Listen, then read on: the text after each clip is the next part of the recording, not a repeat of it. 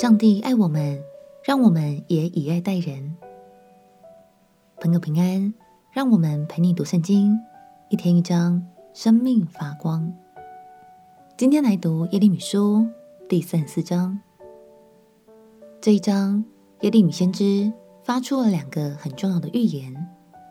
当时的犹大已经处在最后挣扎的阶段了。西底家王依然不愿听从耶利米先知的谏言，降服上帝的旨意。于是耶利米先知只好宣告西底家的被掳与死亡，而犹大的官员和百姓们也得面临败坏所带来的结果。让我们一起来读耶利米书第三四章。耶利米书第三十四章。巴比伦王尼布甲尼撒率领他的全军和地上属他的各国各邦，攻打耶路撒冷和属耶路撒冷所有的城邑。那时，耶和华的话临到耶利米说：“耶和华以色列的神说，你去告诉犹大王西底家，耶和华如此说：我要将这城交付巴比伦王的手，他必用火焚烧。”你必不能逃脱他的手，定被拿住，交在他的手中。你的眼要见巴比伦王的眼，他要口对口和你说话，你也必到巴比伦去。犹大王西底家啊，你还要听耶和华的话。耶和华论到你如此说：你必不被刀剑杀死，你必平安而死。人必为你焚烧物件。好像为你列祖，就是在你以前的先王焚烧一般。人必为你举哀说：“哀哉，我主啊！”耶和华说：“这话是我说的。”于是先知耶利米在耶路撒冷将这一切话告诉犹大王西底家。那时，巴比伦王的军队正攻打耶路撒冷，又攻打犹大所剩下的城邑。就是拉吉和亚西加。原来犹大的坚固城只剩下这两座。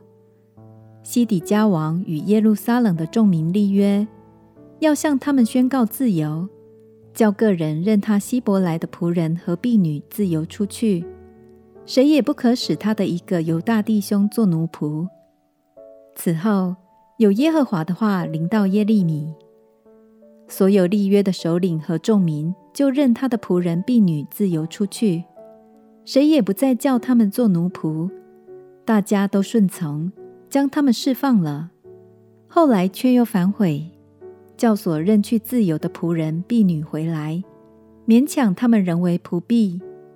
因此，耶和华的话临到耶利米说：“耶和华以色列的神如此说：我将你们的列祖。”从埃及地为奴之家领出来的时候，与他们立约说：“你的一个希伯来弟兄若卖给你，服侍你六年，到第七年，你们个人就要任他自由出去。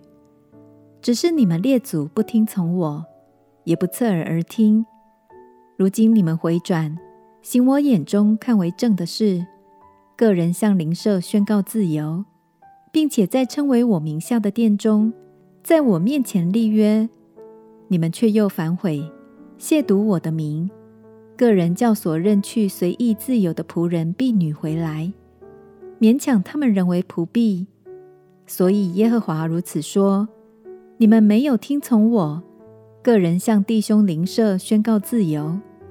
看哪，我向你们宣告一样自由，就是使你们自由于刀剑、饥荒、瘟疫之下。并且使你们在天下万国中抛来抛去，这是耶和华说的。犹大的首领、耶路撒冷的首领、太监、祭司和国中的众民，曾将牛犊劈开，分成两半，从其中经过，在我面前立约，后来又违背我的约，不遵行这约上的话，我必将他们交在仇敌。和寻索其命的人手中，他们的尸首必给空中的飞鸟和地上的野兽做食物，并且我必将犹大王西底家和他的首领交在他们仇敌和寻索其命的人，与那战离你们而去巴比伦王军队的手中。耶和华说：“我必吩咐他们回到这城，攻打这城，将城攻取，用火焚烧。我也要使犹大的城邑变为荒场，无人居住。”在律法的规定中，希伯来系统的奴隶在工作的第七年便能重获自由，选择未来的方向。但当时的犹大百姓却不管神的心意，可以压榨、剥削这些辛苦的工人，让神非常的痛心。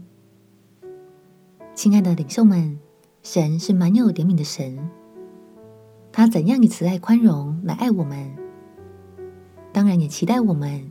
以这样的胸怀来爱人，让我们彼此鼓励，在享受被神所爱的同时，也能以包容仁慈的心去爱我们的部属和家人们。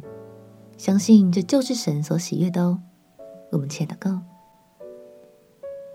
亲爱的耶稣，谢谢你以爱充满我，也求你赐给我智慧和柔软的心，能因着你的爱。